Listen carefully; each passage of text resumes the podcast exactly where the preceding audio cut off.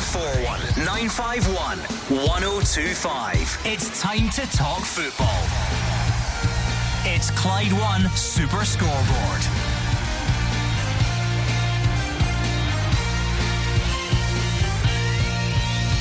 Good evening and welcome to Clyde One Super Scoreboard as attention gets ready to turn to playoffs and the Scottish Cup final. Ange Postecoglou, those reported to be Spurs' preferred candidate now for their vacant managerial job. Billy Dodds says Scottish Cup miracles can happen ahead of Saturday's showdown, and clubs continue to announce who's staying and who's going ahead of next season, with the high profile ones including Aidan McGeady set to leave Hibs. I'm Gordon Duncan, and joining me tonight you have Cammy Bell and Marvin Bartley. Everyone might be winding down. Marvin, the sun is out, you've got your shorts on, but there is still a lot happening. There really is a lot happening, Gordon. Like you said, the Premiership has just finished. We go into the playoffs tomorrow with the first leg, and then Saturday, the small matter of the Scottish Cup final. What a magnificent game that that will be, you know, for the, the Inverness fans and especially the players. A great occasion, one that no one expected them to be in. Um, as Billy Dodds says, you know, things can happen in cup finals that are really unusual. But listen, Celtic have to have a real off day. And then you add in a small fact about Ange and Spurs today as well the small fact, he says. We'll, we'll find out how small a fact between now and the end of the show and maybe subsequent shows. But Cammy, there is so much going on at the moment. Yes, some teams are on their holidays, but already you can see, you know, futures are getting sorted out, playoffs, cup finals. It is all happening. Yeah, it's a busy time of the season. It always is. Um, players getting linked to moves, managers getting linked to moves, and as you see, we've got cup final at the weekend, and then the the decider of who will be in the Premier League um, next season between Ross County and Partick Thistle. 01419511025. That is the number you need. So come on down. Please keep us company tonight and let us know what is on your mind. If it's today's big news, if it's headlines you're looking for, then you Celtic fans, it's probably a headline you didn't want to see. Ange Postecoglou is the preferred candidate for the Spurs job, according to more media outlets than you would have liked, I would imagine, south of the border. Sky, in particular, Evening Standard in London, various others sort of running that throughout the day. So pick up the phone and give us your thoughts there. If you want to talk purely about the football match on Saturday, then please do. Big game tomorrow, Partick Thistle fans. It might be a nice time to start hearing from you ahead of the big one against Ross County and anything else that's on your mind. Here's things you never thought you would hear on Clyde One Super Scoreboard. You're even going to hear from the First Minister later on in the show as well. The Scottish Government launching a new fan bank initiative today. We'll find out what that is. There was a bit of time to ask him some other stuff, of course, as well. So we'll do that later in the show, but plenty to get through before then on 0141 951 1025. I think it is the obvious place to start Celtic fans. You may disagree, but many, many big media outlets down south carrying that story this afternoon that Ange Postecoglou is now reported to be Spurs' preferred candidate for the managerial job. So pick us up the phone, pick up the phone for us on that one first of all. 01419511025. Has that news today has it changed your mindset from last week? That would be a good starting point because we've been here before, didn't we? We discussed this at the end of last week and we heard from Ange Postecoglou. But that's a development today. We hadn't heard anything as strong from the Spurs side as we have today. So, does that change your mindset? Does it change your confidence levels that he'll be here? Anything else surrounding that story now would be the time to share it 01419511025 or Twitter at Clyde SSB. I like this week though because we've done a bit of a trip down memory lane as well. You know, reflecting on the season and talking about moments of the season. That was one that we did. Was that last night? I think. Sum up your season in one word. We did on Monday. It was a. Uh, Interesting. Interesting, yeah. yeah. The ones on the phones were fine. It was Twitter that was a little bit ropey. Um, but yeah, it, does it get to that point where, as a well, now a former professional Cammy, and I guess now with your managerial hat on, do you get a bit of time to reflect? Do think everyone's doing that? Yeah, I think everyone does do that. Um, you know, managers and players alike. I think managers is probably the first four or five days after the season. Um, players probably a little bit longer, especially if your contracts came to an end and you know the club have decided to you know not renew it. Um, you know, so there's people in, in different boats at this moment in time. There's players that are going to go out there and try and get moves. But yeah, it's it's one of those things you, you definitely reflect on it and then you start to move on to the new season. So it doesn't really ever stop. How do you look back on the season generally, Cammy? I mean, that's the type of question that could have a four-hour answer, but as an overview. Um, yeah, listen, it depends obviously which team you're you're supporting. Um, if you're a Celtic fan, you're you're delighted. You looks like you're going to do the treble. It would take a, a miracle for me, as Billy Dodds said, that Inverness get anything from it. Rangers, it's been a, a an indifferent season. Obviously, change of manager, and then you look at. Um, hopefully they're starting to prepare for something new next season. They've brought in a, there's been a lot of changes at boardroom level as well. So yeah, it's been it's been really different. The teams below that I think have dropped off a, a little bit as well. So yeah, no, they, they definitely have dropped off. And you know, speaking of the other teams, but I think looking at Rangers and Celtic. I think some Celtic fans they were questioning, you know, some of the players that had been playing. Obviously, when that kind of was it two games they lost or whatever it might have been. Um, so they were looking at you know reinforcements into the squad. Obviously, with the stuff happening in Ange today, and you know Rangers have been busy already, and it looks like Michael Beale wasn't going to stop there either. Come on then, 01419511025 or Twitter at Clyde SSB. That's how you get in touch tonight. Loads to get through. Uh, so pick up that phone, please, and get in touch. It's, it's, the same scenario every week. The more you call in, the less I need to speak to Marvin Bartley and Cammy Bell. You're providing me a service. That's the way to look at it. Uh, Johnny's a Celtic fan in first through. Does that news today coming out of of London and down south and, and Spurs, Johnny, does it change your mindset at all on this Ange situation?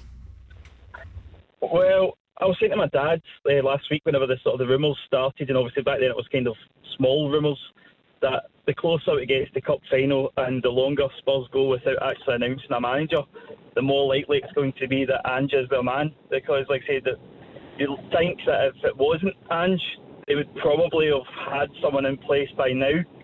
So the fact it's getting to close to cup final day, um, and obviously they wouldn't announce it before um, we do the cup final and hopefully win the treble. So to put it in very to put it in blunt terms, Johnny, are, are you now fearing the worst? And was that not the case last week? Last week I thought, nah, no way. Um, I thought that more the English fans tend to be a bit more stubborn about the Scottish game um, which I think is wrong, but that's just the way they are. And I thought they wouldn't accept a relatively unknown manager coming in to take over what is a big club, as much as they don't really win much. Spurs is obviously a, a very big club. Um, and looking at it now, yeah, it does scare me a bit. Um, it's it's putting the fear right up me. um, but like I say, if it goes, we just need to make sure that we bring in somebody who's just as good. Like I said, they both did well last time. They don't get much praise from us Celtic fans. That was something they got right. Maybe they can pull another gem.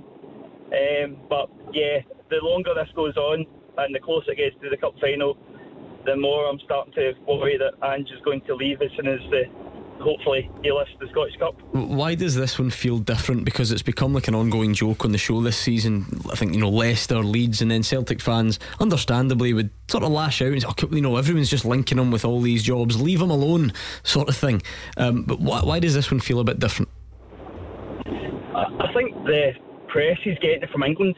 To be honest, is one of the main contributors to it. I mean, most of the linking him to these other clubs was from the Scottish media and uh, as they are sometimes right, most of the time it's kind of just a, a headline, a story. Whereas most of the English media, if it, someone gets linked to them, they usually go. I mean, think about Brendan Rodgers. The story was released in the English media th- that morning, and then Rodgers was away. Um, so the fact that it is starting to gather a bit of momentum down south, then it is starting to get a bit, bit scary. And like I say, the fact that they've not actually got a manager in place yet, whenever most teams have nothing to play for now, mm-hmm. you'd think that if there was a manager out there who was, was Spurs' number one target, they would be in by now. Um, and the fact that we have got a cup final, they're not going to announce him as a, the, the manager. And I don't think Ange would have too much conversation with Spurs up until after the cup final. I think that if you add two and two together, you're getting four just now. But sometimes you don't. Sometimes you get six, seven, eight. indeed, indeed you do. Um, Johnny and Shawlands, thank you very much. This seems like an appropriate time to bring in Charlie Eccleshare. Now, Charlie is the Spurs correspondent at The Athletic. Uh, and Charlie, thanks for joining us, first and foremost. How are you? I'm good, yeah. How are you? Yeah, good, thank you. I'm sure you heard Johnny as you were hanging on. He, essentially, he's fearing the worst. He says it's getting scary from a Celtic perspective. Should he be fearing the worst, do you think? Well, uh, yeah, I definitely think there's cause for concern if you're a Celtic fan desperate to hold on to him. Um, yes, but he, he's very much a candidate now for, for Tottenham uh, in this seemingly never-ending managerial search. Uh, yeah, they, they're, they like him, um, and he's definitely in a stronger position than he was a couple of weeks ago. Uh, you know, I think some supporters, some Tottenham supporters would feel a bit underwhelmed by the appointment, but certainly from speaking to people, you know, with Celtic connections, as we've heard from there as well, you know, we they speak extremely highly of him. So, yeah, interesting week or so coming up. Yeah, I was wondering how it is being received because the funny thing is, even here in Scottish football, which you know, not got the same money and profile, so the expectations might be a bit lower. Ange Postecoglou came into the exact same thing here when he came to Celtic, and he's he's proven everyone wrong. So I wondered how the how how you would sum up the the temperature amongst the, the Spurs fans at this prospect. Yeah, I think there is um, certainly from a lot of people a feeling of being underwhelmed. You know, the sense that partly as well because he doesn't have a very good record in Europe um, as a European competition, there's this sense that he's not done a huge amount um, away from Australia and Japan and that kind of thing. Um, so there, there definitely is skepticism, no two ways about it. But, but you're right, um, and that's the point I've made that there were similar feelings in Scotland when he moved over there a couple of years ago. Um, but he'd have it all to prove, certainly. Uh, I mean, Marvin and Cammy, we've not actually had your thoughts yet because we went straight from, from Johnny to Charlie's call. Does it, firstly, does it, you're listening to, to Charlie, who's obviously closer to it than we are. Does this feel like it's heading in a direction that the Celtic fans won't want? Yeah, I believe so. Um, you know, I think Celtic fans, since Andrews came through the door, he's been absolutely fantastic. And I think they'd all have been fearing the worst, you know, potentially at the end of this season. You know, like you said earlier, there was a lot of clubs that were losing managers in the Premier League, and every other week he was linked to one. Um, I think Johnny made some fantastic points when he says that you know Tottenham haven't named a manager, which to me would seem that it's somebody who still has something to play for, which you know Ange fits into that criteria. And and Charlie said there, you know, some of the fans are underwhelmed by him, but all they need to do is watch Celtic play honestly, because I genuinely believe he goes down there and does exactly the same thing. I think, you know, the Tottenham fans are now demanding attacking football. I think Conte was there and they didn't enjoy the defensive style even when they were winning games. Um, and Ange fits, you know, the, the, profile that I think they'll want to go for. And you know, Celtic fans won't want to hear this. Um, but I believe there'll be a lot of suitors for him this summer. I don't know if this stuff is wishful thinking, Charlie, on behalf of the Celtic fans, but some that have been in touch would maybe say. I know Spurs is it's not a great place or they're, they're, not in a great place at the moment and look at other managers clearly are not interested in it and they've not won things for a while and again that might be wishful thinking does it does it remain a very attractive proposition for a manager well, I, yeah, I've, I've had these similar conversations, and there is this sense that you know it's a manager's graveyard, and I know some candidates have looked at it and thought, well, Mourinho and Conte failed there. Is that really somewhere I want to go? I think my sense of Postecoglou is that he will really back himself. Um, you know, he's not lacking in self confidence, as as we all know, and I think his sense would be, yeah, it's a difficult job, but I think I can go there and sort it out. So I don't think it'll be off-putting necessarily to him. And also, Spurs may be struggling at the moment, but it's still a pretty plum job. You know, they may not be in Europe next season, but they're one of the Premier League's big six, one of the biggest clubs in England and in Europe, really. So I think there will be an attraction for him and other managers, the sense of reviving this sort of sleeping giant.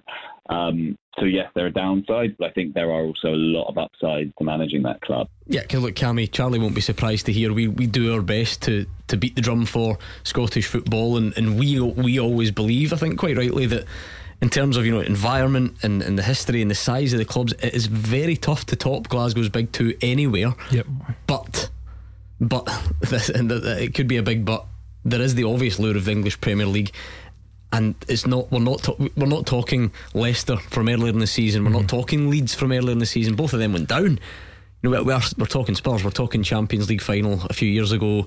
Talking one of the best stadiums in world football, arguably.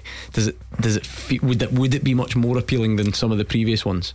Yeah, listen, definitely. Charlie said that um, they are a sleeping giant and they're a, they're a team that are probably the top six in English football, which is massive and financially they have a lot of money as well. Um, for me, Ange fits the bill for Spurs as well because Spurs are in a real mess at this moment in time. They're they've lost their their identity as a club. I don't think they have an identity at this moment in time. Um, and you look at what Ange did when he came into Celtic. Celtic were in a similar place, in a real mess. Had to a number of players that they had to move on, bring in a fresh fresh ideas, fresh players.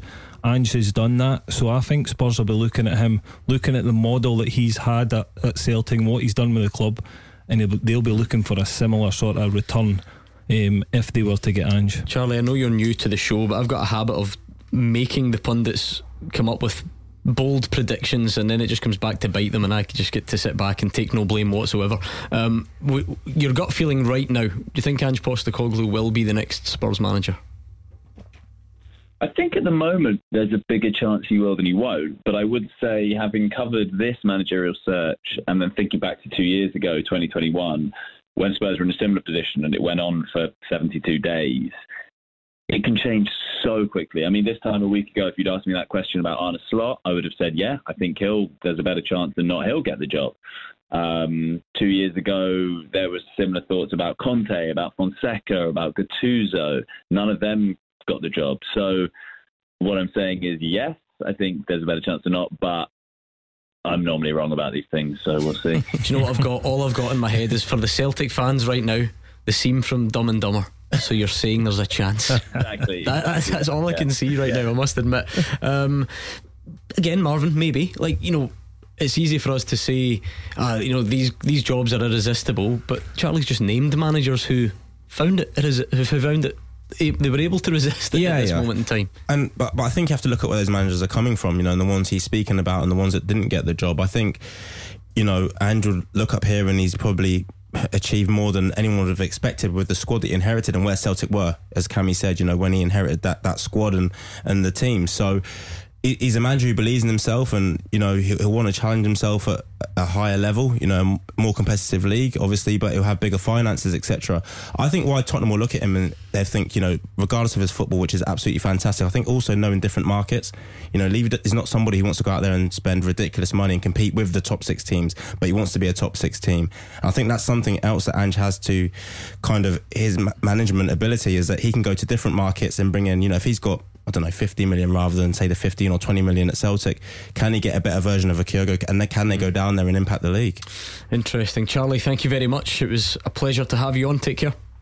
Pleasure. Thanks for having me. Bye-bye. Good man. That was Charlie Eccleshare, Tottenham uh, correspondent at The Athletic, giving you the the inside track from down there. What do you think, Celtic fans? He's saying there's a chance that it won't happen. Remember, get your dumb and dumber gif in here. Pick up the phone 01419511025.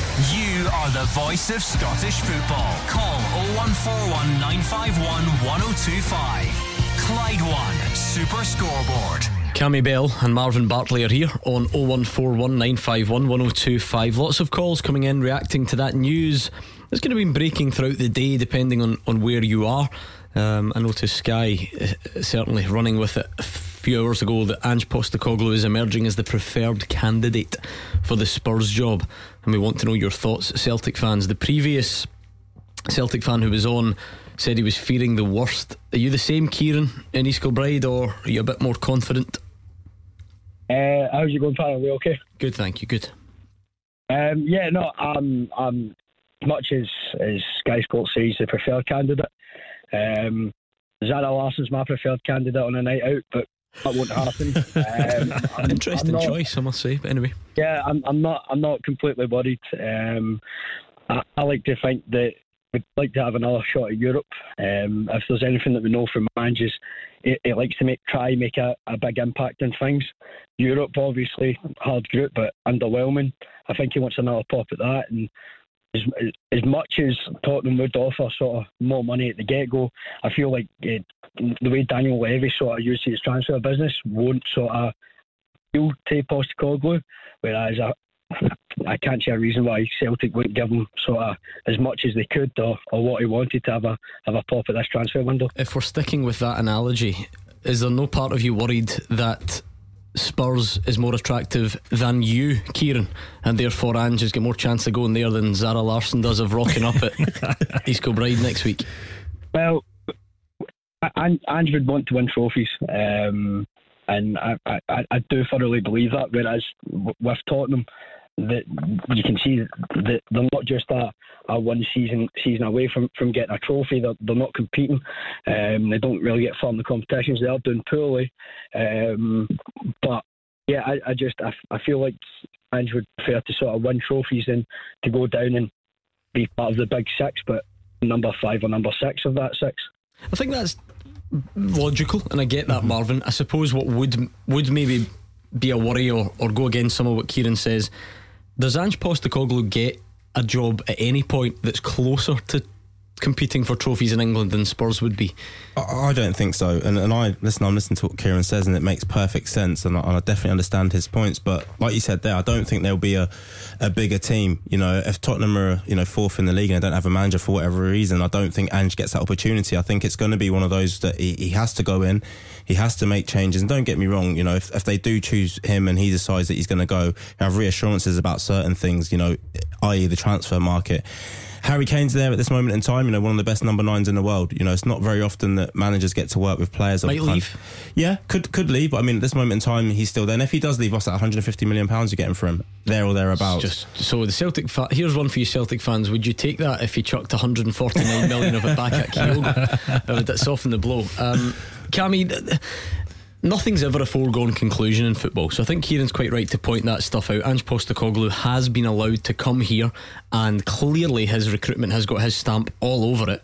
Might not get that. It might not be that type of environment at a club that size. Yeah, and it probably won't be as easy as it is at, at Celtic. I think he would um, have to go down there and yeah, it would have a huge influence on some of the transfers that were happening, but it'll be a completely different process. It's a different size of, of club. Um, don't get me wrong, as you mentioned, I think people down in, in England don't realise how big Celtic and Rangers are as a, a global um, football clubs. But yeah, the money down there is different. I don't think it's just the, the finances that'll attract Ange. I think there's a there's a point in his career he will want to manage in the English Premier League.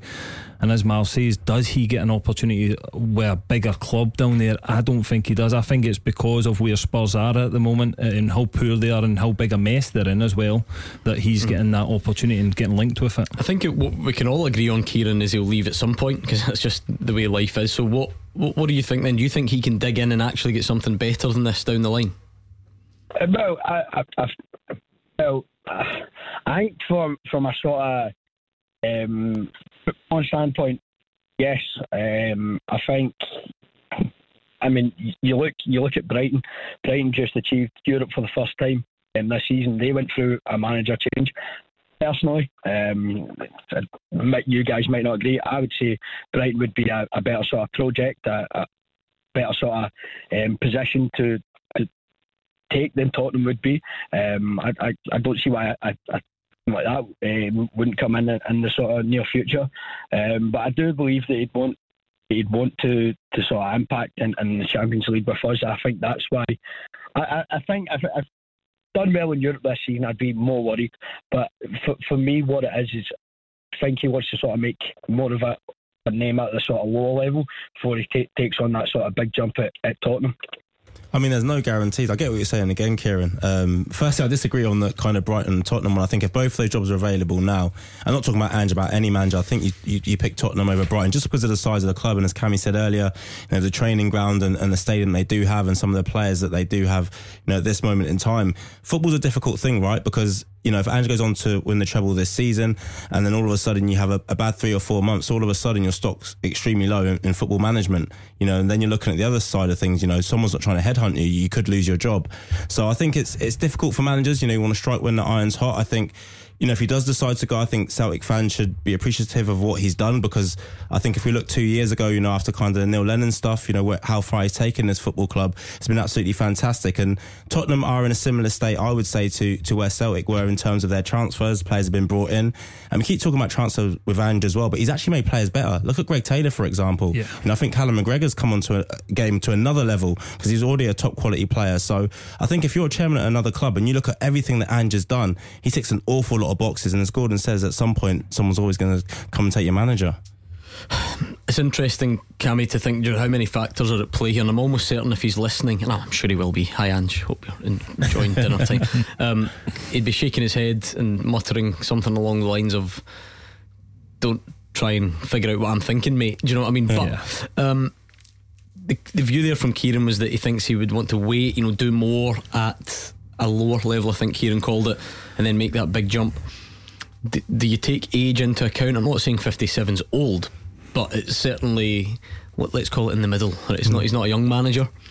Is Yeah. fair. Does that does that Listen, play into it at all? Certainly, certainly not old compared to Roy Hodgson. Um, so there's That's many true. Many years ahead time. of him. Um, but I, I, think what he has done with Celtic, I agree. Listen, he's he's not cracked it in Europe yet, um, but domestically, what he's done, he's absolutely dominated since he came to to this country. Um, and then, I just for me, I, I look at Spurs as a club, and I think as I said before, and Marv then said it again that they are in a similar situation to what Celtic are. So I think he he's a very attractive manager that they'll be looking and saying, look, he's done that with a huge football club, being able to to mould it into a, a really well structured football club and, and being successful as well.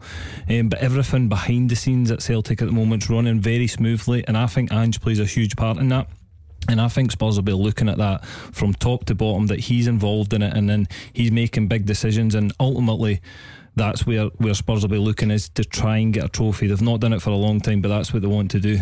Uh, thank you very much, Kieran. In East Kilbride, I'll let you know if Zara Larsson gets in touch. That would be that would be the, the story to end all stories. I must admit, and Marvin, I'm, I'm really interested in you personally here. You're a big you're a big Ange fan. Yeah. Uh, in, in the sense you've been very complimentary about him on this show many times, but you're also Arsenal.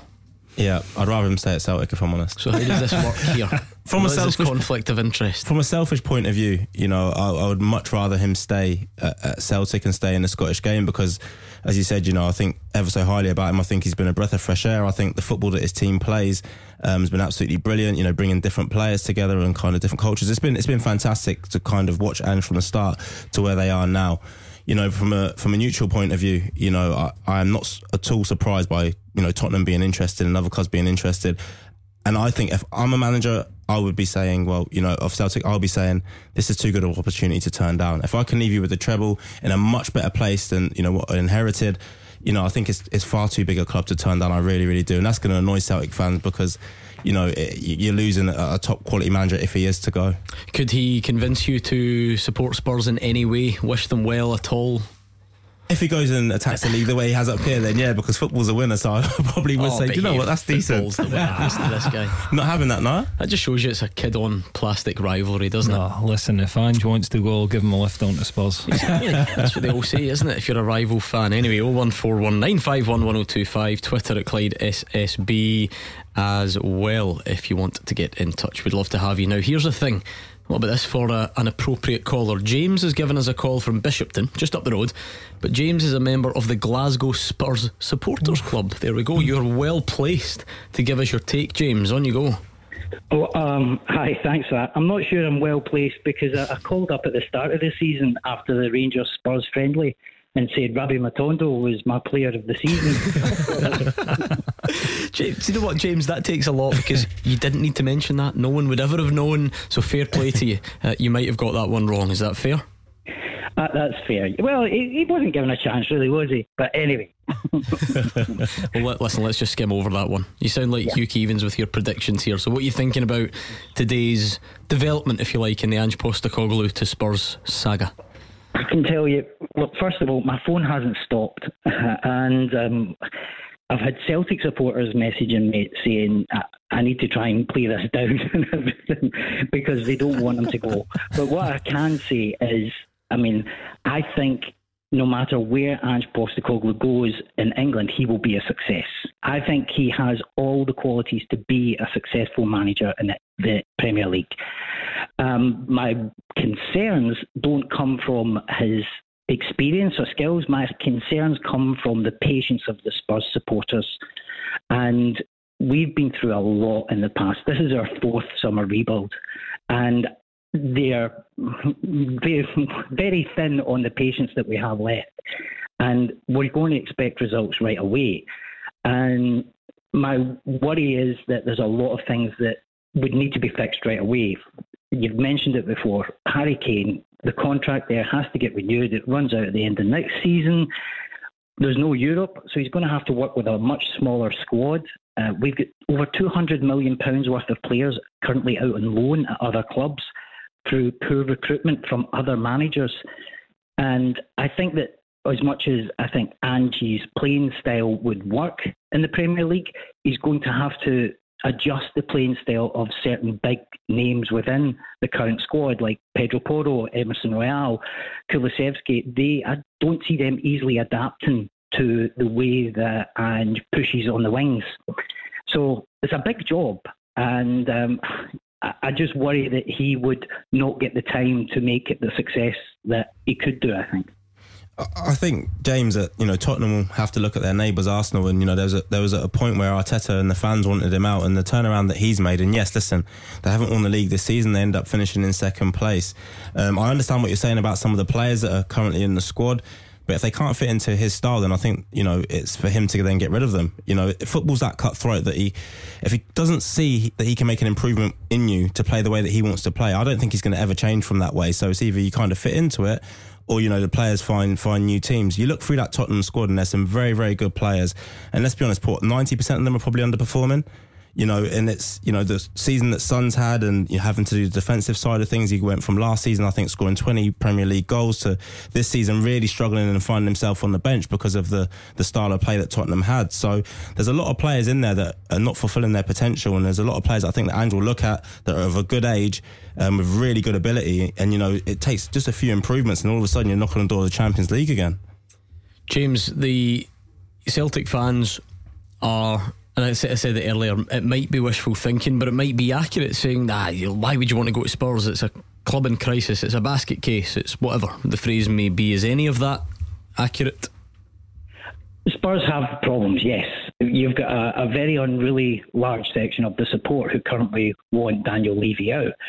Unfortunately, that's not going to happen for them because he's a majority stakeholder in the club. This is not a typically publicly traded club where you know fan power could have more of an impact. Uh, there is things that need to change from the top, and there's also the recurring changes of having four managers in four years. Uh, and having to come in and adjust and work with all different sets of backroom staff as well.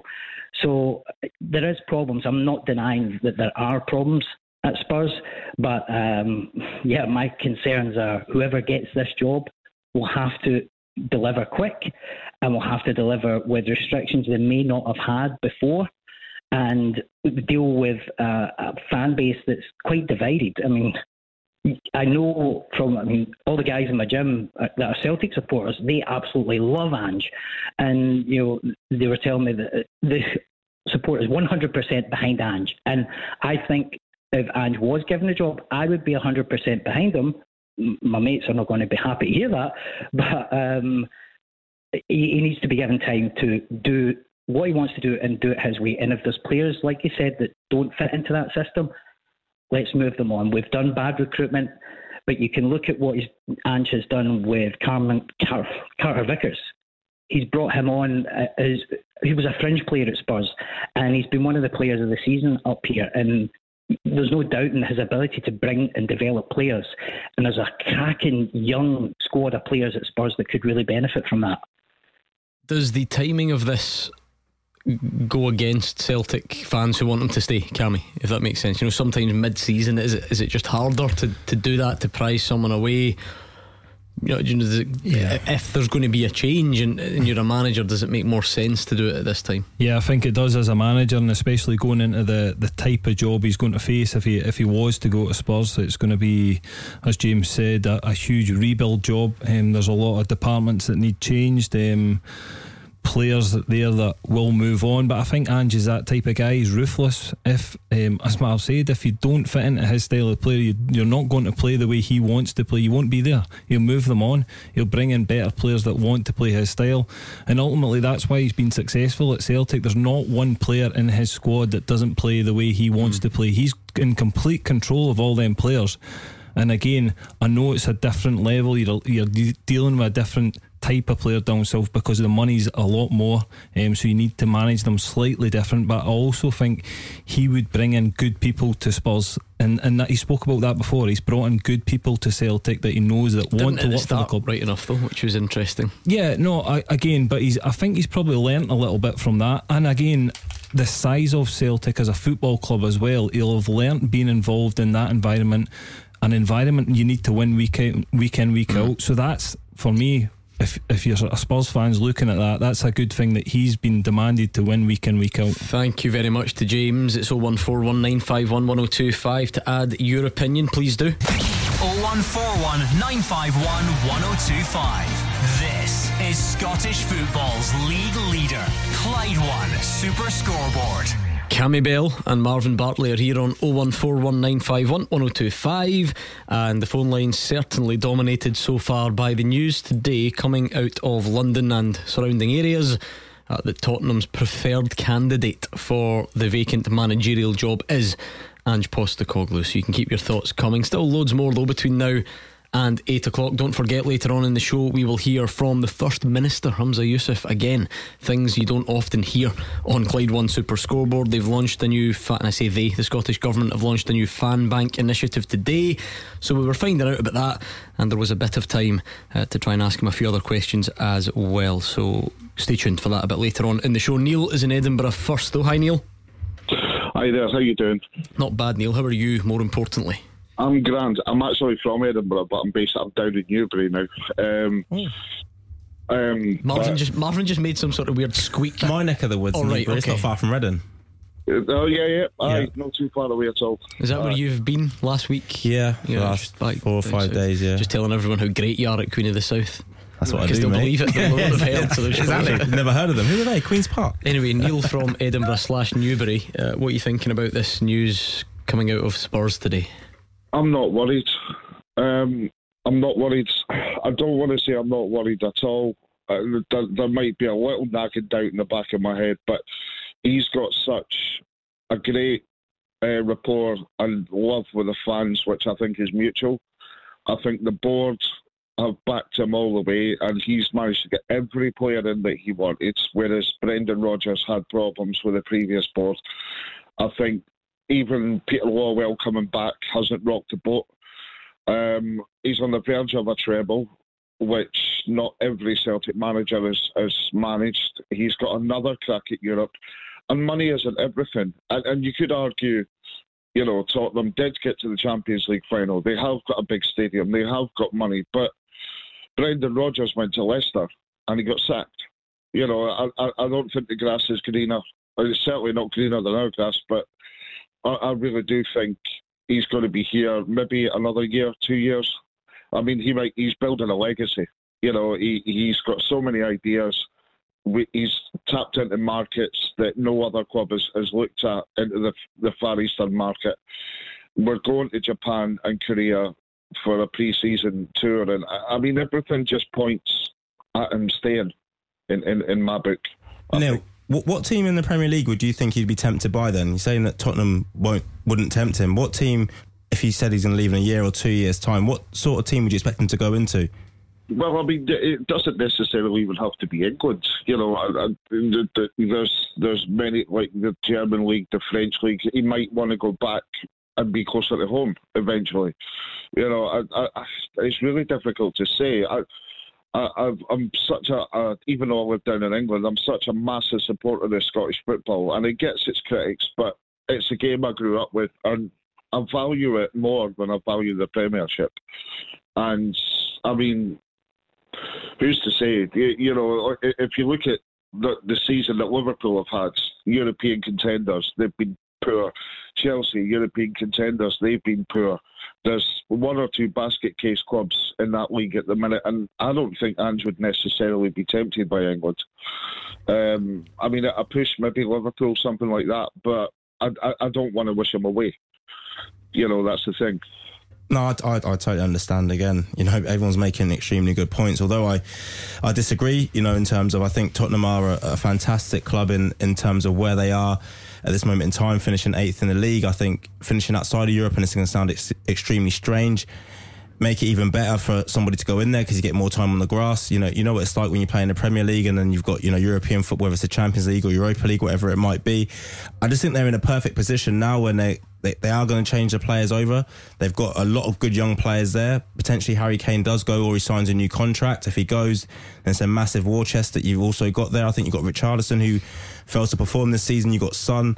Um, there's so many good players that they do have there, and they have spent a lot of money. Yes, defensively they need to tighten things up, but I just look at everything that club has, and you know the training ground there as well. I mean, is top notch. It's unbelievable. The stadium, you know, as we said earlier on the sh- uh, show, is one of the best in, in Europe, if not the world. So it's just a it's just such a good club, I think, to go into. This is the problem, Cammy, because I think this show speaks for itself. We dedicate so many hours to the Scottish game and we love it and we yep. love it for for all the, the big things, the small things, the quirks. We absolutely love it, but it's also it, it's hard to project that onto everyone and whether it's Ange Postecoglou or someone else even if the English Premier League does does have its flaws and does have its problems, it, it's hard to, like I say, project that onto people and, and suggest that they won't like the chance to go to Old Trafford and Stamford Bridge and the Emirates and the Etihad and so on, having already done it up here as well. Yeah, and and listen, um, absolutely the Scottish game as well. I think it's fantastic, but again, the, the problem is down there is is Ange will be able to put himself up against the best managers in the world, and he'll want to do that. He'll want to test himself against the best managers in the world. He'll want to work with some of the best players in the world, and he would get that opportunity at doing that against Tottenham and, and playing against again, it's such a competitive league there. You're, you're, competing every single week is really, really difficult. It's it's different in Scotland because of the finances of Rangers and Celtic, um, which which comes with different pressures. Don't get me wrong that he needs to handle the winning expectation of, of Celtic Football Club, but down there every single week's a tough game, and and I, I just feel as if it would be a new challenge for him, and I just think the club suits him at the moment. It's it's purely on where the Spurs are as a club at the moment. They need restructured, they need refocused. As Marv said, they've got a lot of good players there that for me he can improve as well and bring them back to the players they should be and the money they've spent on them. Put a percentage on it for me, Neil. Try and quantify it. Flag day at Celtic Park, first day of the season. Ange Postecoglou is still there. How, how confident are you? I'm, I'm like I said, I'm confident. I mean, what he's got, what we've got over Tottenham, however long we last in it, you know, that there's potential to to, to play in the Europa League if we make a better fist out of the group stages in the Champions League. We've got European football, and I get obviously that there's there's massive clubs in England. We know this. Money's generated an altogether different league to what the English league was, say, before the nineties. You know, it's it's monumental now, but. I still think, and I might be a romantic, but I still think there's room for just loving where you are in, in our game, you know, and he. Uh, it doesn't always work, but it didn't work for Brendan Rodgers at Leicester. Leicester have relegated. Um, you know, I think there's something Celtic are, are, are, are a, club with a, a, history and and and the, a, a, real passionately supported club that are, you know they they they hold. I think they hold something pulling your heartstrings more than somebody like Tottenham would. And I, I like to believe that is the. I like to believe that's possible as well. I like to. Be, I like to believe that we're not lambs to the slaughter when it comes to English football all the time. So I, I, I like to believe Neil's right. We find out if he is on this occasion. Yeah, no, he, he, he is right. And I was going to say, you know, he's doing Celtic a disservice by saying they just got the Champions League. The passion's unrivaled that you get up here to, to down south, no doubt about it. Um, you know, everything about Celtic, they are a bigger club. If you're talking about the size of the clubs, it's just all the other things that can pull you down there, the mm. finances, etc. Thank you to Neil. I know Martin was hanging on the line, but we'll need to get Martin later because we're already running late for this. Beat the Pundit with the Scottish Sun. For the best football news and opinion online, thescottishsun.co.uk slash football. Come on, beat the pundit time. You're what are you on? You've only got three chances left this season to win Beat the Pundit. What a, an incentive for you. 01419511025. Lines close at seven, and you could embarrass Cammy Bell or Marvin Bartley if you give us a call. Tackle the headlines. 01419511025. Clyde One Super Scoreboard. Cammy Bell and Marvin Bartley are here for you on 0141 951 1025. We'd love for you to give us a call. It has been fairly, well, I was going to say fairly, extremely busy on the Ange Postecoglou and Spurs stuff among you Celtic fans. We've even had someone from the Spurs Glasgow Supporters Club. We had a athletic correspondent of Spurs as well, so trying to get as many opinions as possible. And we'll hear from Ange Postecoglou, I believe, tomorrow. Very keen to hear what he'll say. I suspect he might get the baseball bat out and fire it straight back at whoever asks it. But there we go. Um, if you want to add anything to that, please do. You might want to move the topic on. And like I said a few times in this hour, we're going to hear from the First Minister, Humza Yousaf. Now, you may have heard on the news that they have, the Scottish Government have launched a new fan bank initiative. So, primarily, we were finding out what that is and we had a bit of a, a, bit of a chance to ask some other questions about various topics that interest Scottish football fans. So hopefully you'll find some value in it. We'll do that very soon, but this first. Beat the pundit with the Scottish Sun. For the best football news and opinion online, the Scottish Sun.co.uk slash football. Right then, beat the pundit time. Roger won on Monday. Simon won last night. I'm rooting for you, Ryan in Stirling. How are you? I'm living life for yourself. Good. How, how, could you not be when the sun is shining like this? It says you're a Rangers fan on my screen, Ryan. Looking forward to next season. Is it just about saying goodbye to this one and moving on? Yep, definitely. Been busy though. I mean, Dujon Sterling added last night. Is he a player you knew much about? Have you looked into him? What do you make of doing the business so early? I don't know much about him, but I've got to trust Michael Beale. He's done well with Raskin, he's done well with Todd Cantwell, so you need to trust the manager's process. I think that would be the common reply, wouldn't it, Marvin? Because it, he's only made two signings that we've seen. They've both been pretty good and therefore you just hope that that, that continues. An interesting profile this one though, because he's going to centre back, come right back. You assume he's not there to take over from James Tavernier, so be keen to see how that one plays out. Yeah, I think he'll you know add a bit of cover in kind of both positions, and you know I wouldn't be surprised if Rangers went to back three at times next season as well. I think Beale's kind of spoke about it a few times that he is, he is a very very good player. I've watched him play a few times. Obviously, we've been playing down in England. Uh, was at Stoke last, and he's a powerful boy, a real powerful boy, and you know I think he'll add to that uh, Rangers mm. defence. What did you make of that one, Cammy, yesterday?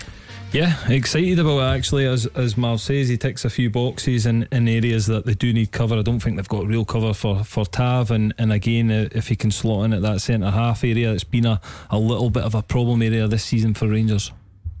Yeah, anyway, let me. I digress. It sometimes happens, Ryan. I just thought runs away with me. Let's play Beat the Pundit. If it's heads, you will take on Marvin Bartley, and if it's tails, it will be Cammy Bell. So let's do it. We've got the trusty coin here ready. He wants to play Cammy, he said. and he's got his wish. It's heads, Cammy yes. against Ryan. Come on, Ryan. I wanted Marvin Bartley. Oh, no one wants me, Ryan. Yes, Everyone does. I gave you a good game last week, Martin. Have you played before? I yeah. played last week. He beat me 5 3 last week. Yeah, he lost. No bad. Oh, my goodness. Yeah, he lost. How did this um, happen? Ryan's managed to make it through two weeks in a row. This is one of the most popular radio competitions. There's hundreds of people phone every night, and he slipped through It'd the be net. busy tonight because Cammy's on as well. A lot of people think they can beat Cammy. Is that right? Is that? yeah, show him, Cammy. Show him that you Ryan's the type okay. of guy that wins back to uh, draws out back to back raffle tickets. Everyone's cursing him from the other end of the hall. Incredible. Anyway, well, you got you got through. These things happen. So we're going to give Cammy some greatest hits radio to listen to. Ryan, thirty seconds. Answer as many as you can, and pass if you don't know the answer. Okay. Okay, that's fine. Right, let's go then. Your time starts now. Name either Celtic player with over 10 assists this season. Kyogo. Dujon Sterling has joined Rangers from which club? Stoke. Which team scored the least goals in the top flight this season? St Mirren. Which team knocked St Johnstone out of their Europa League qualifier earlier in the season? Galatasaray. Name any player in the current Scotland squad who plays out with the UK. Lee Hendrie. And A- Hendry, yeah. Aidan McGeady joined Hibs from which English side? Sunderland. Who's helping you in the background? My brother Greg. That's fine. That's no rules against that. Well done, Greg. You were better than Ryan. Um, Cammy, can you hear us? Yes. Good. Same set of questions, shall we? Yep. Time starts now. Name either Celtic player with more than ten assists this season. Cal McGregor. Dujon Sterling has joined Rangers from which club? Oh, no pass. Which team scored the fewest goals in the top flight this season? Um, Dundee United. Which team knocked out St Johnstone of their Europa League qualifier? Pass. Uh, name any player in the current Scotland squad who plays out with the UK. Pass. Aidan McGeady joined Hibs from which English side? Sunderland. Name any current Rangers player who joined from another Scottish team. Scott Wright.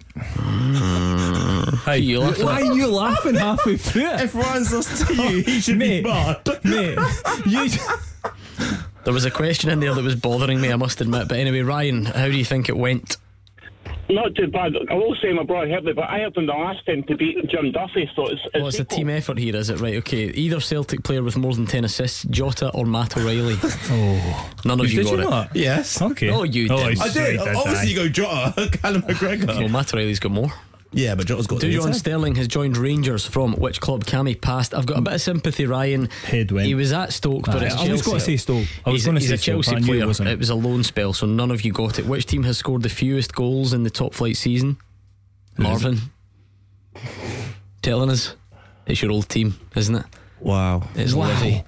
I covered that, so you didn't even cheat. What a good guy They've he is. missed No, I wouldn't cheat. Did, oh, None would of you you got that? got Nah. it. That's a shocker. I wouldn't have got that. Right, this was the one that bothered me because which team knocked out St Johnstone of their Europa League qualifier? But that was the season before, wasn't it? Yeah, Galatasaray. So we'll not heads will roll for the wording of that question. I'll just pretend it wasn't me to blame. But Galatasaray, Ryan got it, despite the question not being Okay. applicable. Did Cammy not? Nah. Cammy didn't. Passed. It's one. Is it still one 0 Oh, it's stinking. Yeah, this is terrible. Name any player in the current Scotland squad who plays out with the UK, Jack Hendry or Lewis Ferguson. Uh, Ryan, you didn't say Jack Hendry, did you? It was something else. So I'm, My head went. I'm not giving you. I think Turn it's it up. Lewis I'm, I'm hanging or in there, though. I'm hanging in there. 1 0. Aidan McGeady joined Hibs from which English side? Sunderland. No. Yep. Yeah. There you go. Oh, did you get that as well? Correct. Oh, right. Okay. Sorry, I missed that one. So, uh, Oh, come on. so you're 2 1 down. No. Eh? Yeah. Yeah. Because he got that. Ryan Alright, got okay, it. okay. Which means you need you need the last one to equalise. Name any current Rangers player who joined from another Scottish club. Ryan Jack, Glenn Kamara, John Souttar, or Scott Wright. Ah, By the way, I've had an absolute stinker and I'm hanging in there. wow. Ryan, I'm devastated. That Absolutely. game's made me hot. devastated. Right, here's the deal. I'm going to read the tiebreaker. I'll get Cammy to write his answer down. I hope I'll- you win, Ryan, actually. I'll then invite you, Ryan, to give me your attempt, okay? Yeah, okay. How many different teams have won the Scottish Cup? Very simple. Quick, write it down. Hurry up, Cammy. How many different teams have won the Scottish Cup? Hold it up to me, please. And Ryan. Six. I don't know who's worse. I do not. This is this is one of the poorest attempts of a tiebreaker I've ever seen. In the history of the Scottish Cup, Ryan thinks six teams have won it. Cammy thinks the seven, teams have won it. this is an absolute It's going to be, injustice. it's going to be four, I think, now. Obviously, Cammy's won. It's 25 different clubs. It's going to be four. I'm only joking. Uh, the, the ugliest win I've ever seen. Listen, a win's a win. I mean, but straight away, though, Celtic, Rangers, Aberdeen, Hearts, Hibs. Yes. Like, Listen, think uh, how many teams okay. have won the Scottish Who- Cup? who won? Queen's Park, Motherwell, Kilmarnock. Who won? You. Correct. That should be struck off. It's the ugliest win Yeah. I've ever, ever seen. A win's a win. Honestly. Grim, really grim. Anyway, before we let you go, Ryan, it wasn't to be, but you're looking forward to next season. Definitely. I'll be back again to get that ball. No, no, no, that's it. You, his, his name has been he's struck off the list. If he if he couldn't win that, then he's never ever going to win. Oh my god! Awful. Oh, Absolute mind blank. You asked him about next season, meaning the team he supports, right? You, Yeah, you beat the pundit mind. He's like, no, I'll get the ball next season. Just what a guy. Straight on on a Loves on, it. He's on, unlucky. on beat the pundit. How did they not win that? I'm delighted. That's my best win ever. But from a Rangers perspective, that is going to be the that's what the next few weeks is going to be like, isn't it? Sort of just charting those signings, seeing who they are, seeing who they replace directly, or whether it's something that you know adds on on top. Because look at the five players that walked out the door, like them or mm-hmm. not, they have obviously been a huge part of the recent seasons. yeah, you know, playing on the pitch and characters off the pitch, you know, if what you hear is true. Um, so no, listen, there's going to be some activity. There has to be. You know, the five boys, like you said, left um, at the end of their contracts. I imagine a few more will leave as well. Um, Michael Beale's already said that he wants to get busy early on. He wants to squad together for pre-season, um, so he can move forward with them. And you know, I think Rangers fans have to say they've seen improvements in their performances because I think at the start they went on that fantastic run, and a few people were you know, saying the performances weren't great, but I think you've started to see what see what Michael Beale wants to do, and now he's bringing in players that can, you know, improve that yet again. It's always difficult because all you can really, if maybe you're a Stoke fan and you've seen loads, and if not, Cammy, um, which you're not because you didn't know where he had been, but the you're just sort of looking at you're looking at profile, you're looking at the information yep. that you can gather from the outset, a good age, if you like, for potential. Um, Michael Beale clearly likes the English market, doesn't he? It's yep. not he doesn't go there exclusively. He dabbles in other supermarkets as well, but he's a creature of habit. Sometimes sticks to what he knows. Yeah, and I'm I'm pretty sure he knows the player very well. And, and listen, I think he's played a, a decent amount of games for his age as well. He's been down in England for a period of time, a number of loans, um, as you said. But um, yeah, I'm quite excited about that signing. Um, I think we spoke about he ticks a lot of boxes for for different positions that you can slot into and be, feel quite natural in them positions as well.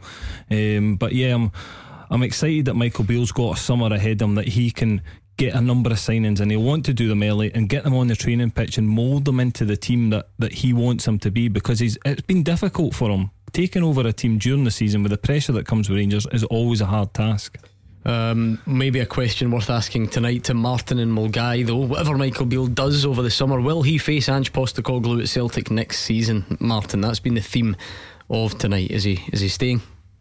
Yeah, I think he is, Gordon. Uh, good evening to you all, anyway. Hello. Well, I was uh, listening to Mark Wilson last week. I kind of agreed with Mark when he was talking about Ange going down to work with Daniel Levy. I mean, Daniel Levy seems to have seen off top managers. I think he's, he's touched on it earlier on with Mourinho, Conte, and possibly other ones that uh, never even took the job. So my view is that Andrews, he's a very clever man. I think he's proved that up here uh, on and off the park. And I can't see him going down there to work uh, under somebody like Daniel Levy. What do you make of that, though, Marvin? Because, it, you know, managers always say that the environment needs to be right. You know, it does, if you take the first hour of the show, lots of people sort of almost suggesting that it's it's it's automatic, you know, because of the size of the club and whatever, and, and that's it, and it just speaks for itself.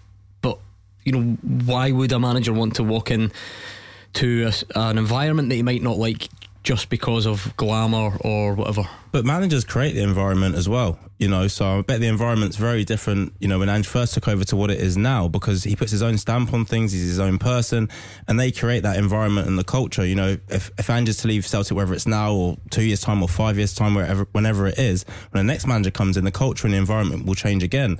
So again, he'll look at himself and back himself to go into to any football club, Tottenham, any other club you know, to go in there and to improve things and make things, you know, the way that he does it and put his stamp on it and then improve the team as well.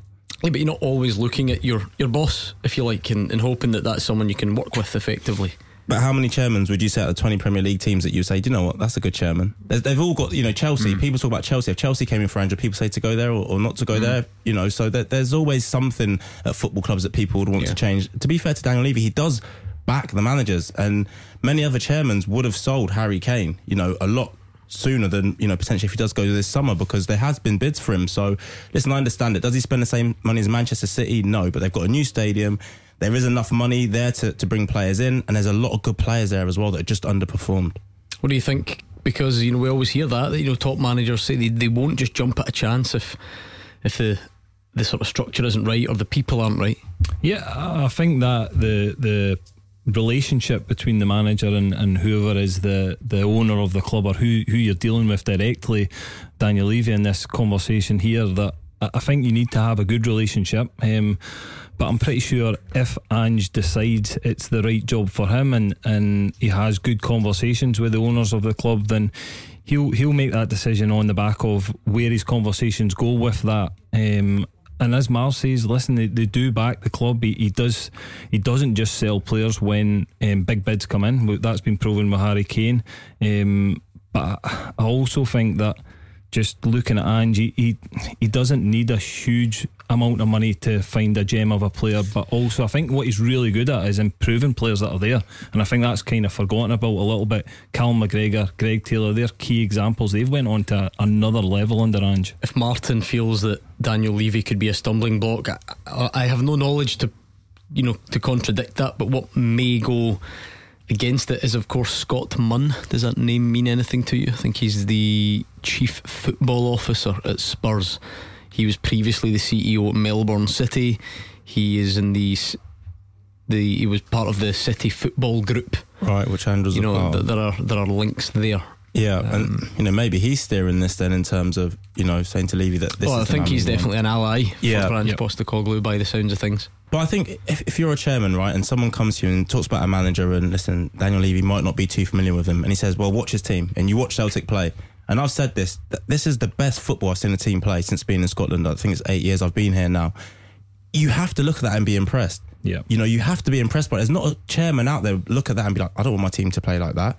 So that that's another box ticks for Ange. And then you look at the players. Where's he brought the players in from? How much does he pay for them? You sell Jota or Kyogo, um, Hatate. You sell these players now. You're making a fortune on what you've paid for them. So again, as a chairman, Daniel Levy looks at if I give him a little bit more and then they mm. sell. It's every, he's ticking so many boxes. I'm not saying that he is going to go, but I am not surprised that Tottenham and other clubs are looking at him because he's done a fantastic mm. job. Well, it's been a real mixed bag. The first caller said he was fearing the worst and it was scary. Martin thinks that Ange is not going anywhere.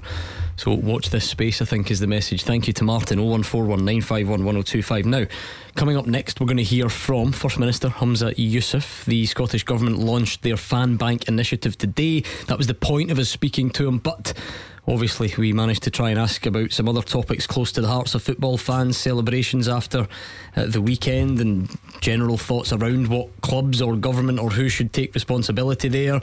Everyone's always talking about pyrotechnics at the moment and drinking in football grounds. And of course, it's a football show. We tried to put a bit of a, a football lens on things, so you'll hear from him after these. Taking your calls on Scottish football. 0141 951 1025. This is Clyde One Super Scoreboard. Marvin Bartley and Cammy Bell are here. You can still get in touch on 01419511025, but now something a bit different, a lot different, I would say, for Clyde One Super Scoreboard because you're about to hear from the First Minister Humza Yousaf. Yes, it would have been lovely if he could have been in this studio. You could have called him and wished him well for his endeavours. I'm sure that's how it, it would have gone. Um, but busy night at the Scottish Parliament, I believe, with a football twist on there as well. So I caught up with him a bit earlier on, um, talking about the new fan bank initiative that's been launched by the Scottish Government today, uh, and managed to or tried to tick off a, a couple of other topics that we thought you might find of interest as well. So you're about to hear it. We kicked off just asking him quite simply. There are not many first ministers who are so open about being a football fan. So how do those two worlds collide? Well, uh, I was taken to my first game by my uh, my late uncle, who was a Celtic fan. First game was uh, Regi Blinker's debut, and I was hooked. It was the buzz that I got walking to Celtic Park with all these other fans, their scarves on, me with my scarf on, my strip on. Just being part of that kind of community left me absolutely buzzing. So, yeah, no, so just totally hooked from then football's given me a lot in life. I mean, I even before I was first minister, this might not surprise you. When I was health secretary and other jobs, I've had quite a fair bit of stress. And I think football's a great outlet when you're either playing or indeed watching. You're kind of thinking of nothing else. If you're anything like me, when you watch the football, get animated, and so that's a good stress reliever too. So yeah, football's not just great for entertainment and physical health. It's just extremely enjoyable and a great outlet for me in particular when it comes to all the other stresses of life. Scottish politics and football in Glasgow might be the two most polarising environments anywhere in the world. So, what's it like being a First Minister who openly supports one of Glasgow's big two? It's come with its challenges at times because I think people assume that everything you do is through the lens of being a Celtic fan and look, being a Celtic fan. And I'm, I'm not going to pretend I'm anything other than that because what's the point? Remember, I first got into politics, said, why don't you just pretend you're a Partick Thistle fan? I thought, well, there's plenty of pictures of me in a Celtic top. Folk know me. You know, what's the point of pretending? Why would I pretend to be something I'm not? And plus, there's nothing wrong with supporting Rangers or Celtic or any other club in the country.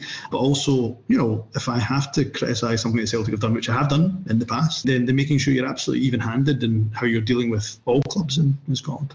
So there won't be any abuse of power, no parliamentary intervention to stop Spurs coming and sniffing around Ange Postecoglou.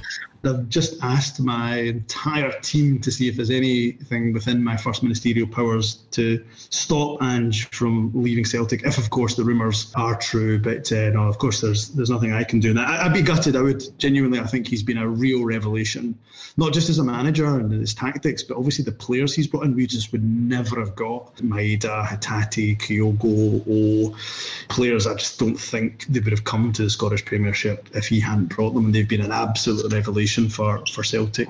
The main reason we've got you on today, though, of course, is the launch of the Fan Bank Initiative to football fans in layman's terms, if you like. Explain what that is exactly. So, Fan Bank Initiative is one I'm really proud of. I've always believed that clubs and the game itself belongs to the fans. The more involvement that we can get from fans, the better. In any club, regardless of what size. So, what the Fan Bank Initiative does is the government will assess a number of bids that will come in and will give a loan to fans, in this case, Falkirk Supporter Society, to increase their involvement or indeed their ownership. So, what Falkirk Supporter Society have done, uh, they've got a loan from us, they've been accepted, the first one in the Fan Bank Initiative that'll increase their shares, so they'll end up owning 25%, and that's great for the club, great for the fans. Falkirk are really community community orientated and rooted club. So the Fanbank initiative is there, as I say, to provide funding loans to fans groups to increase their involvement and ownerships of, of football clubs. Can this money be used for anything within the football club? You can understand why some people might be working through the detail and thinking, hold on, so does public money allow a team to sign a player or, or fund a player? What what sort of boxes need to be ticked and, and what sort of checks are in place as well to make sure it, it all happens in yeah. a effective manner? So it really is about fan ownership. So in the case of Falkirk, for example, they're buying shares with the money that's given. And what I would say to people is this is not money that can be spent on day-to-day resource spending. So it's not day-to-day NHS spending or day-to-day transport. We can give it as a loan, and that's what we do. It's interest-free loan over a number of years, and that's how the money has to be used within quite strict parameters. So it's really about fan involvement and fan ownership of clubs. Just to take you back yesterday, if you don't mind, there's obviously a lot of comments made in the aftermath of Celtic's league title celebrations. In fact, you spoke to our news team commenting that perhaps clubs should be able to take a bit more of a, a role, fit more of the bill in a clean up operation. I just wondered to sort of come back with the obvious counter argument from many football fans who maybe wonder if the government could do more? Could could there be more done to facilitate organised events? I think you look across Europe. I think Benfica was one example. It feels like other countries put these things on for fans, and then the, the onus mm-hmm. doesn't fall on the clubs. Could, could our government do more? Look, I think that's not not an unfair question. So I think there's probably something for us to do to work with local authorities and the football clubs. So if we take Celtic and Rangers as kind of obvious examples, I mean they are they're not just clubs; they're real institutions in the city. You know, employers they generate huge amounts of revenue. These are major institutions in our cities. Can we get them working with the local council to potentially facilitate celebrations? Because we know that they're going to happen usually can we facilitate something? But I do think the clubs could probably do a little bit more as well. Could they use their stadiums, for example, for celebrations? I don't know. So let's not let's not make it a kind of us versus them. Let's get the clubs in with local council. National government has a role to play in that. I'm happy, but I think it'd be, be mainly to do with local government and, and, and the clubs sitting down and saying, okay, let's plan out next year. Taking Glasgow as an example, can we get a local authority sitting down with the clubs and just not seeing a repeat of necessarily the scenes that we've seen in the past? Yeah, because is that not the difficulty then? Because the, the suggestion of maybe using their own stadium, is it not the case, and I appreciate this might be at a local authority level, is it not the case that clubs have tried for fan zone applications and things like that, and ultimately those end up getting knocked back? I don't think it's an unreasonable question to ask. So there is the questions around fan zones and, and, and can they legitimately uh, be used throughout the course of the season. There's also something about kind of one off. So knowing that there might well be a title celebration or a cup celebration, can we use the stadium in this kind of way? But I think the fan zones, again, is for local authorities to make decisions on these matters let's recognise that clubs bring a hell of a lot to our city, to our country, uh, football clubs, but certainly Rangers and, and Celtic particular particular. They bring a lot to Glasgow, and the city often benefits financially as well as through other means as well from football clubs. So let's get us working together as opposed to against each other. This maybe links in more to discussions about celebrations and, and that sort of thing and, and, what we can and can't do in stadiums. What we 43 years, I think, since Scottish football fans have been able to have alcohol inside a stadium. I appreciate this might be far off. I just wondered if it was something you thought during your time as First Minister you could ever see either changing or with significant progress made? So, the reason why I'm not considering it just now and, and, and would need a heck of a lot of persuasion to consider is that Scotland's relationship with alcohol is not a healthy one we have still too much problem drinking. You can see that in our A&Es on any given day, let alone a weekend, but particularly during large events, whether they're festivals or football or anything else that takes place. So we still have too big a problem in terms of our relationship with alcohol. So I think for me, the government, what we're trying to do in the direction of travel, the government actually is trying to reduce alcohol consumption, not make it in one sense less accessible as opposed to more, more accessible to try and link various sort of relevant stories, if you like, another topic that's constantly in the headlines at the moment seems to be the use of pyrotechnics at football matches. I think you said in March you were open to discussions about exploring that because there's clearly a desire amongst a lot of fans to use that and enjoy the spectacle. Where are you in those discussions to explore options as to how this can be perhaps worked more safely? So, look, first and foremost, I think pyrotechnics are dangerous. I think we've seen incidents in Europe and even if there's a group of fans that want to use pyrotechnics, you could end up with police getting caught up or stewards getting caught up because of the fact that they're stewarding or policing a game. You know, my starting point always is that it'd be better if pyrotechnics were not used in the game because I think they've got the potential to seriously injure. That's been tried for years and years and years, and clearly we still see the use of pyrotechnics. Let's allow the football authorities to work with police and emergency services and others to say, okay, is there another way of dealing with the pyrotechnics issue? I think the discussion should take place. I, at this stage, wouldn't say to you, look, I think this is how it should be dealt with, or this is how it should be dealt with. But I'd be keen that, that there are discussions that, do, to take place. I like to think we on this show are in a, a, fairly unique situation that we are just constantly on the receiving end of how football fans feel every single night, season in, season out.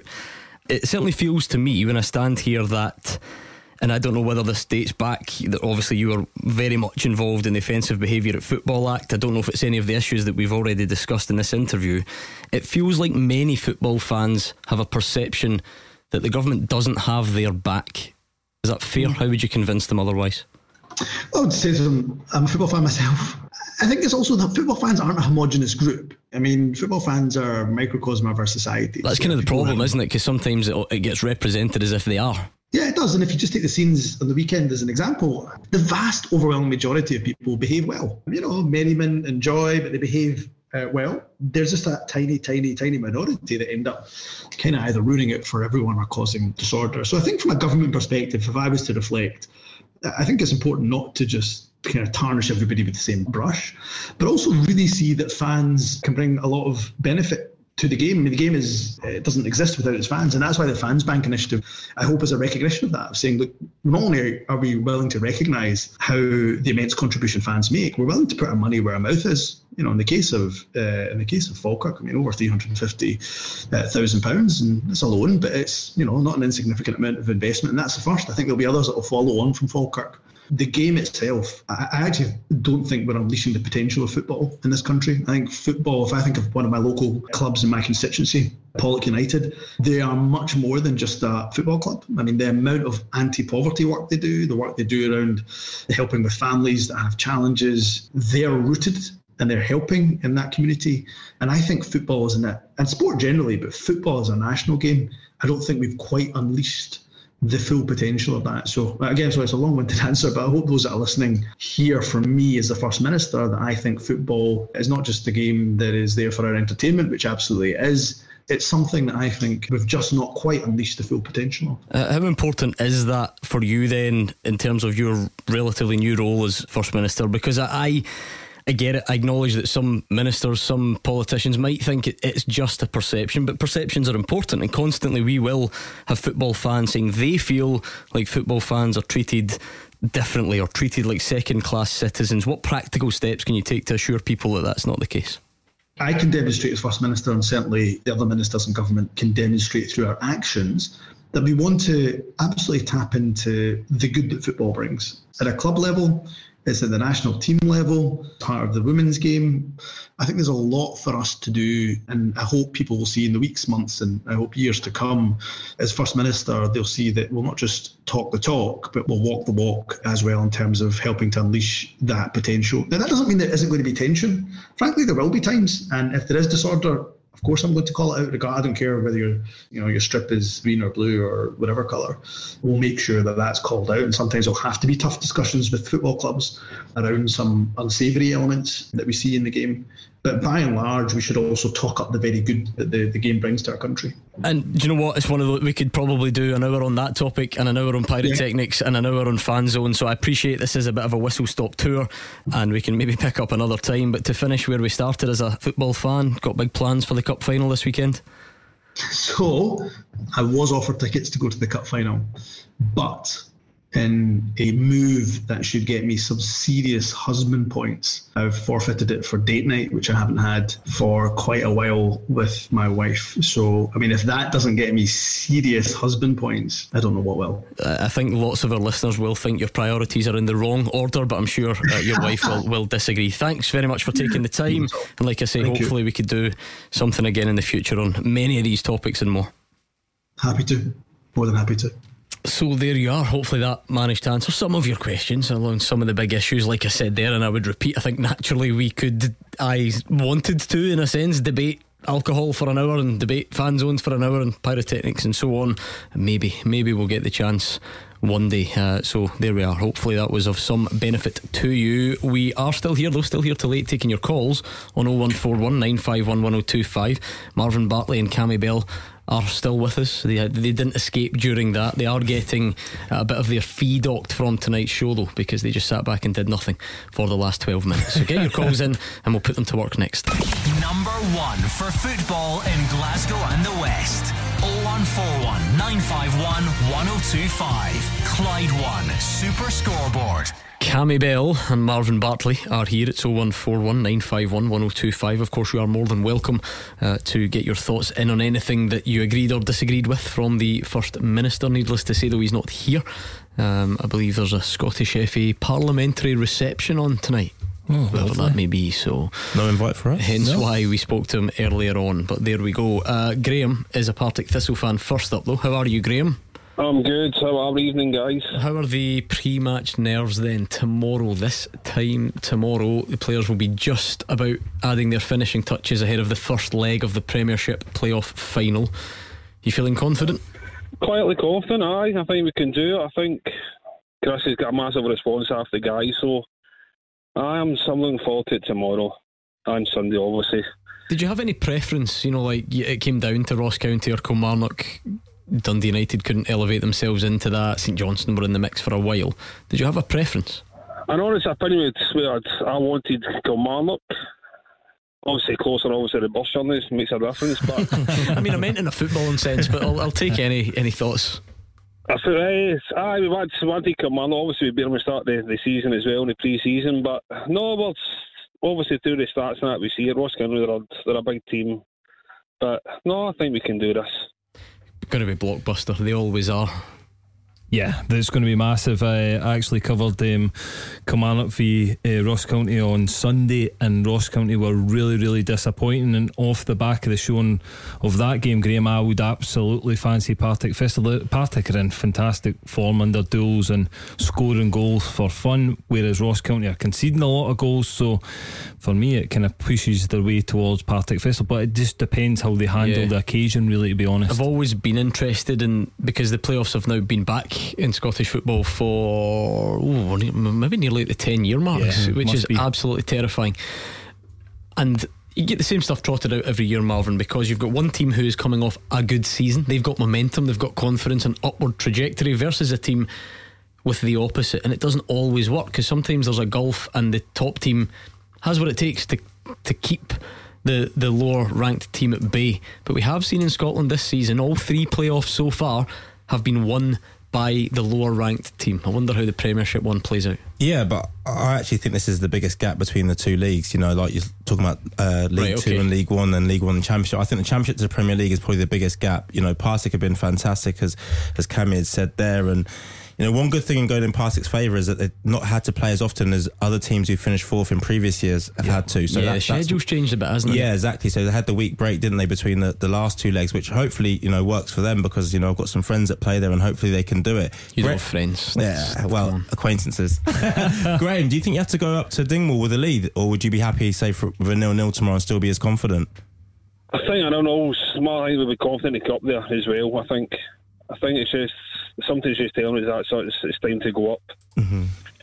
Obviously, if he Crystal came in after me, obviously we call after the, the Rangers game that he gets sacked. But I just think there's a massive response for the players. All the fans are buzzing. There's a there's a good morale against the club and the fans and all that. So I'm looking forward to it. Yeah, I mean, if you take Thistle in isolation, Cammy, the, the case looks does look very strong because four games played in the playoffs, 16 goals scored. They're also not shipping many. Football's never about looking at one team because it's very hard right now to predict what that looks like against a, a better team from Yeah. a better league. Listen, I, I agree. Um, Ross County have got very good players, but um, what Partick Thistle have done since Chris Doolan came in, they were conceding a lot of goals before he came in. The first thing he kind of done was rectify the defensive record and stop conceding goals and giving themselves a chance to win games. And now they've started to keep them clean sheets, but also score so many goals, um, and they've been phenomenal in the in the playoffs so far. And I think Marv makes a huge point that the schedule will help them massively. Um, I've been there and done it twice, went all the way from third or fourth position to the final and got beat. And it's such a difficult schedule when it's game after game after game. But I, I genuinely fancy Partick Thistle. After seeing Ross County on Sunday, listen, I, I do expect a response, but I also think Partick are in such a good vein of form. I, I fancy them. That, that's how nice I am because it is the anniversary of one of your famous playoff games, and I've not mentioned it until now, quarter to eight. All right, we'll okay. just leave it. Move on. You Did know he which one. lose? Yeah, yeah, No, don't listen. He Is that when always you brings us. one Yeah, listen, we all make That- mistakes. yeah, exactly. Well, No, make- but I remember seeing And that. it's easy for you in the middle of the park. You know, what I mean, misplace a pass, no one remembers it. These guys need Gordon, that a lot. Gordon obviously likes to remind me of it now Who- and who again. was playing? You've done this before. Who are they playing? To. Come on, why do you think I'm I'm, bringing a it up? Like, I'm a legend I at didn't, Motherwell I now. didn't bring it up until quarter to eight. That's good. I should have said it at five past six. Anyway, listen, we are now we are getting distracted. Um, G- Graham, this sort of goal scoring run that the team is on is that is that what gives you faith? Do you think that can translate against a, a Premiership defence? I think we'll do it either way. Yeah, I mean, I'm looking at counties to see how their defensive record stacks up against the other teams. I mean, obviously they're- finished 11th, so they're going to have a poor defensive record. They conceded 60 goals this season. But in the last week, the the uh, again the last two games, they conceded three goals in both games, shipping goals, and, and as I say, it could have been more on Sunday. And I just think the way that Partick are scoring, they, they've got real. What they've got is a, a difference, I think, as well. Is they've got experienced players in their squad, Yeah. and that makes a huge difference. in genuine pace at the top. I'm not Brian Graham. Listen, I love Big Brian. He's not got the pace, but people like Scott Tiffoney and Fitzpatrick and Lawless is so clever coming off the right hand side as well. That front four. Really, you know, are probably Premier League quality. It's just at the other end, can they keep these clean sheets? Because, you know, Simon Murray, Samuel, and um, Big Jordan White, you know, are a force to be reckoned Yeah, it with. does does feel like Thistle not only as a team but individually have got a number of individuals coming to the boil at the right time, don't they as well? Um, Graham, I wonder, Malky Mackay, because we're conditioned now because of the setup of our playoffs every year, we say that the championship team is the underdog. But you know those comments from Malky Mackay saying if Thistle want to be favourites, that's fine, they can have it. What is it? What's the script there? They can start playing mind games against it. I think he's panicking. I think Thistle should be underdog and granted this game, but obviously he's starting to play mind games that shouldn't make take effect.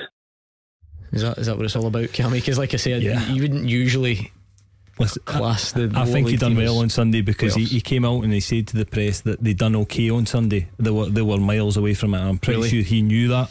Um, but again, he doesn't want to hammer his players going into such a big game. So I'm, I'm sure you know that, Marv. Going into, as a manager now, going into big games, you can't destroy your players before that game. Yeah, I mean, after the first leg there, if they don't perform, then you have got to Yeah. do something because you, you do need a reaction. And as Graham said, it is mind games. Listen, Partick are the underdogs, regardless of because they are in a different league and you know Ross County with a bigger budget, etc. But listen, Malky needs to get his players going 100%, and you know, two biggest uh, games of their careers. Well, let's hear from Malky Mackay.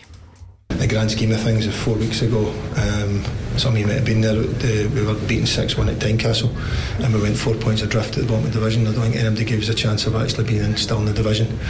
So for us to um, come off the last game and, and be in a playoff and not be the bottom relegated team, I've got to give a, a real amount of credit to my team. I've got to look beyond performance today where I thought we could have been better. And I look at, at, at that way that they've finished this um, final five games um, where we've had two good wins, um, a very controversial loss in the last minute, and a very kind of uh, and a crazy game on Wednesday night where we got we were going to win up up till 30 seconds to go. Um, so we've got to look, take perspective of it and actually realise the amount of effort that the group have put in over the last few weeks to climb off the bottom and give ourselves a fighting chance in the last day of the season to actually not be in the, the playoff position. I suppose you get some of that because take Dundee United for example. Although they were going into the bottom, let's say they were going into this playoff place, they they lost all the post split fixture, didn't they? Yeah, Every single yeah, one lost, them. yeah, they I lost think. five, yeah. You know, Malky Mackay said we, we we won two and we were kind of close in others. I guess when you know when he's saying that everyone thought we were going down, so it's it's credit to the boys that they made it to the playoff. Is that is that the the motivational bit for his own players to just try and g them up? Yeah, he needs to find some positivity, and you know, Malky's an experienced manager. I'm sure he's he's letting the players know in no uncertain terms need to go out there and produce. And as Cammy said, you know, he went and watched the game and they weren't great at all. And he comes out and says they were okay. But I'm sure within the dressing room, you know, he won't be buttering it up because they can't afford to do that now. You know, it's not like you've got 10 games to go. It's two massive, massive games against a team who are scoring goals for absolute fun. So they'll come into tomorrow's game knowing what's at stake is one thing, but they need to go out there and produce. That that's my concern is that knew what was at stake on Sunday and they Mm-hmm. totally didn't perform. They were miles off it. Looked very very nervous. And I think if Partick Thistle can take advantage of that, their nervousness around that game because they're off the back of a really poor defeat where they could have got themselves out of trouble. They might have not been in this game if they turned up, but they didn't. As a player, though, Cammy, do you think going to that Kilmarnock game with the record that they do have, thinking I'm unsure about this one, and without being disrespectful, when you're a Premier League player coming against a Championship team, there's almost an air of arrogance that we are better than these guys. Whether going into the Kilmarnock game, they might not have thought that. Yeah, no, I, I agree with that, Mav. I do agree. But the most disappointing thing for me on Sunday was that it didn't look like Ross County actually put that much energy into the game. It looked like Kilmarnock were the team that actually needed to win that game, whereas it was Ross County won that game that stayed in the Premier League. Um, and it honestly, it just it was quite bizarre that it, they just looked so flat um, for a game they desperately needed to win.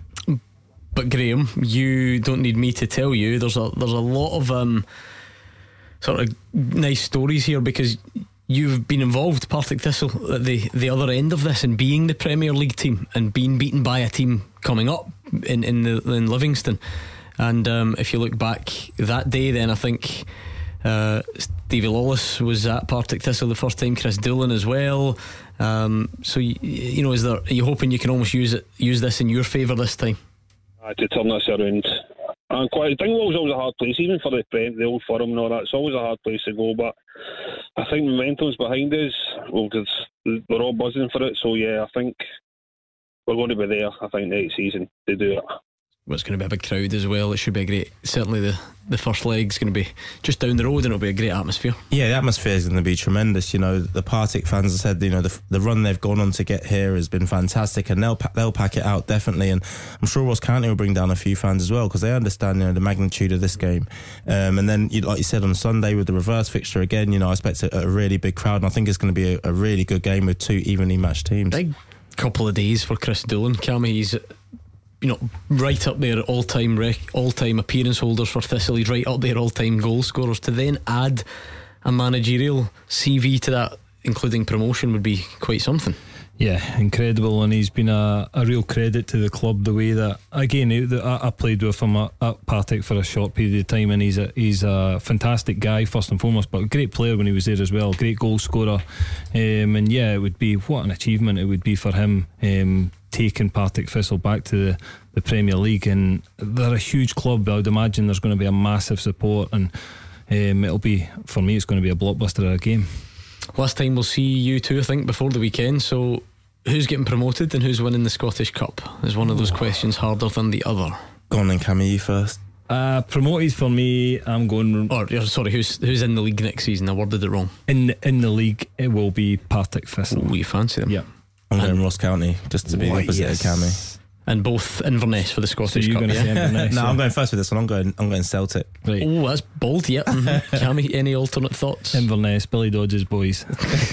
we will see. Thank you very much to Cammy Bell and Marvin Bartley. The biggest thanks, as always, always, always has to go to you for listening and those of you that get involved in the show, whether that's on Twitter or on the phones. We really do appreciate it every single night. So thank you once again. We will be back tomorrow night with Mark Wilson and Gordon Dalziel. I believe, I think we're scheduled to hear from Ange Postecoglou tomorrow. So interesting to hear his latest take on the story that dominated tonight's show. And I'm sure there's plenty more out there because tomorrow is the night for Partick Thistle and Ross County as well. The first leg will build up to that game. We'll take plenty of your calls as well. So we look forward to you joining us with Mark and Gordon tomorrow. And Callum Gallagher is up next.